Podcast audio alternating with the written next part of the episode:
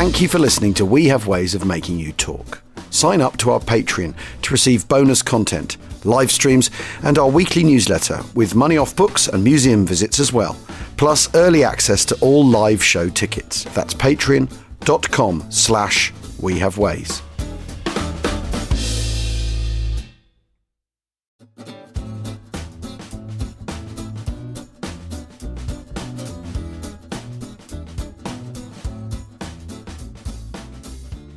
Achtung, Achtung, welcome to We Have Ways of Making You Talk. Today's episode is a little different. Just before Christmas, Al, I, and the We Have Ways team made a decision that we should purchase a little project for the podcast. I learned about an unrestored Loyd Carrier up for sale from our friend Tobin Jones. It had been built during the war but was later purchased by a French farmer to use in his woods as a tractor.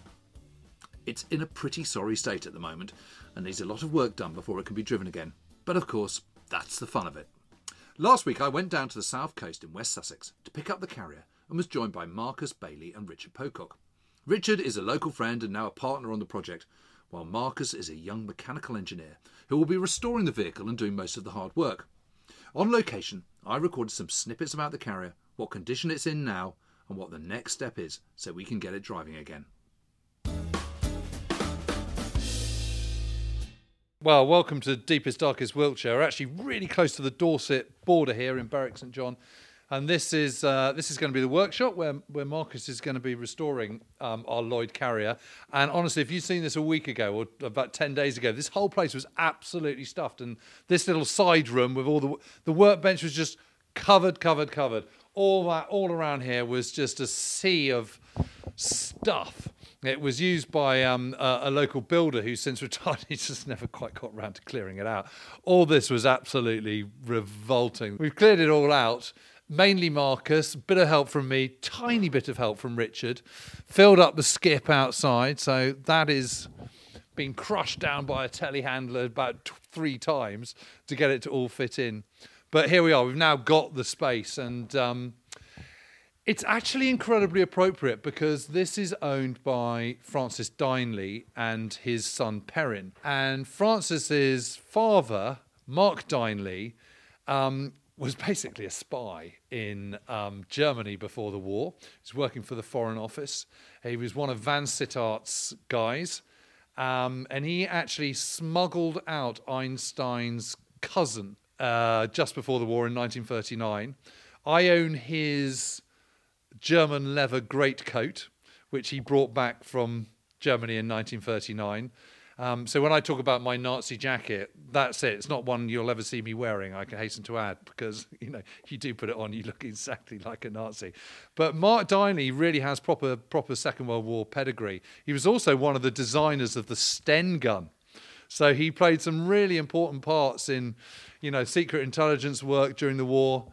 Um, and after the war, had an incredible collection of British uh, and American um, and German as well, Second World War vehicles, all of which were housed up here. And this place was, Berwick St John was famous for having having just incredible array of weaponry and trucks and vehicles from the Second World War. And of course, it was a different time then. But I think it was sometime in the kind of um, maybe late 70s when there was a raid by the police. they just found guns and machine guns everywhere. But anyway, that's another story. But anyway, as a result, it, it makes it all very appropriate. And here comes Richard with the telehandler, which is what we're going to do to hoist the chassis of the original Loyd Carrier into the workshop, and then and then Marcus can start the painstaking job of taking that completely to pieces, photographing every bit of it as he goes along, and we'll we'll dip the the, the spare tracks in a kind of big vat of diesel and see if we can't get them back into kind of functioning use again. So this is developed by Vivian Loyd. Uh, Vivian Loyd was an MC holder who was a captain from the First World War, won his MC in Mesopotamia, now modern day Iraq. And um, uh, although he was in the artillery, he got tuberculosis in 1916 and then had to be invalided out. But after the war, he became an engineer. Um, and he developed this tractor company, this idea of having tracked vehicles that could be used for agriculture. Uh, and he got together with a chap called um, Sir John Carden, and uh, uh, Carden and Loyd became a, um, a, a reasonably well-known tractor maker, but they're bought out by Vickers Armstrong in 1928. Um, and after Carden died in a plane crash, and I think in 1932, anyway, the early 1930s at any rate, Um, Loyd went out on his own, uh, but didn't really get on with Vickers, so broke away from Vickers and created the Vivian Loyd Company, um, carrier company. And the idea behind the carrier is that, that, you know Britain wants to have a small, highly mechanized, mobile army. And the problem is, if you've got tanks, then how do you get the infantry to keep up the tanks? Well, you, one of the ways you do it is you put them in, in tracked carriers that that you know armored personnel carriers. It's the kind of basic idea birth birth of the armored personnel carrier. Um, and Universal were making carriers, of course, the, the, the famous Bren gun carrier, um, but Loyd made them as well. And um, he got a government contract in 1939 to build 200 of them. And by the end of the war, there were 26,000. Um, not all made by the Loyd Company. They were made by um, Dennis, you know, still make big trucks and HGVs and things. They were made by, by Ford. Motor Company. Um, they were made by Wolseley, no longer existing, but but you know all these pretty pretty well known uh, um, manufacturers of vehicles in the 1930s, and they all you know sort of passed out and, and passed around, different people making them. Um, and there were different types of carrier use. There was the TT, which is tracked towed, which was for towing, you know, a two pounder anti tank gun or a six pounder anti tank gun. Um, or there was the um, TCP, tracked carrier personnel. Um, and they were using different roles, although by 1944, for the most part, they're being used to tow six pounders. And there's lots of photographs from Normandy and, and beyond, Northwest Europe, of uh, of these towing these six pounders. And actually, we're going to do ours up as a as a later war model, um, a, a, sort of Mark II, I think it was. Um, you can see on the side of it over here, you can see these these bits hanging down, these little shields over the suspension. That that's a that's a sign of the Mark II. Um, so that's how we're going to restore ours. But what's been um, what's been amazing has been that just as we bought this, uh, we were contacted out of the blue by one of our listeners, chap called Roger Pierce, uh, and his father, Lance Ginger Pierce, as he was known, was a Bren gunner in a carrier platoon in the 4th Dorsets. I mean, you know, here we are right on the Dorset border. 4th Dorset's local battalion to this part of the world. Um, it's a it's a battalion as well that I've written about in my Normandy book. Um, Roger Pierce sent me that. Um, Ace of Spades, Lucky for One by Lance Ginger Pierce. And this is his father's memoir, which Roger sort of published. And it's it's called the Ace of Spades, Lucky for One, because that's the Ace of Spades that he found stuck under his shoe just before he set off for Normandy. And Ace of Spades is supposed to be kind of unlucky, but for him it was his lucky charm, which he kept with him at all times during the war. And, and he was the Bren gunner. He was a really, really good shot. Um, and he was in a universal carrier rather than a Loyd carrier. But it's very interesting because he writes this bit about what the main role of the carrier was. And he says the main work of the carrier platoon was one, reconnaissance patrols, two, battalion flank protection during an attack, Three, filling weak points in the line between companies or supporting them after heavy, heavy casualties. Four, taking up forward positions to cut off any retreating Germans. Five, giving extra support fire for an attack. Four, taking up forward positions to cut off any retreating Germans. Five, giving extra support fire for an attack. Six, manning a forward position to protect an artillery observation position. Seven, providing protection for battalion recce parties. Eight, recovering the wounded during heavy fighting. I well remember doing that one. And actually, he talked about very graphically about having to bury a whole load of bits of people that have been hit by a big shell and thinking, gosh, I'm burying them in two foot of soil, you know, with a, with a rifle inverted and a helmet put on and the dog tags, and that's it. And he's thinking, gosh, is this. Is this my fate if I get it? I mean, a really, really sobering thought. Anyway, number nine, on foot rolls. On most of the above tasks, we finished up on foot, leaving the carriers behind. And 10, the WASP section. So these are fire uh, flamethrowers. Uh, WASP section's main role was for creating fire support during a street fighting attack. So these carriers would go in with a bit like the crocodiles, the Churchill flame throwing tanks. They would go in, uh, um, sort of, you know, because they're much more agile than a tank, and go in with their flame throwing versions. So those are the differing roles of a carrier. So in other words, it's incredibly versatile, and that's the reason why it was being used in 1939 and it was still being used in 1945. Uh, and it's why we're so incredibly lucky to have this opportunity to develop this Loyd Carrier. Um, one that was found in hedgerows on a farm um, in northern France. and which represents just an amazing piece of Britain's army heritage during the Second World War. And I just, I just cannot wait to see it complete. But I have to say, even today, it's really, really incredibly exciting that after all the talk about it, the chit chat, the kind of worrying about it, we've got it here. We've got the, we've got the sort of the, the, the plate that will go around the edge of it. We've got the original chassis. We've got a really mint spare chassis from a Fordson truck, which we can adapt. We've got the workshop cleared. We've got Marcus primed and pumped. You know, and we're good to go. One exciting journey we're about to head on. We've got to take a short break. We'll be back with more on the carrier after this.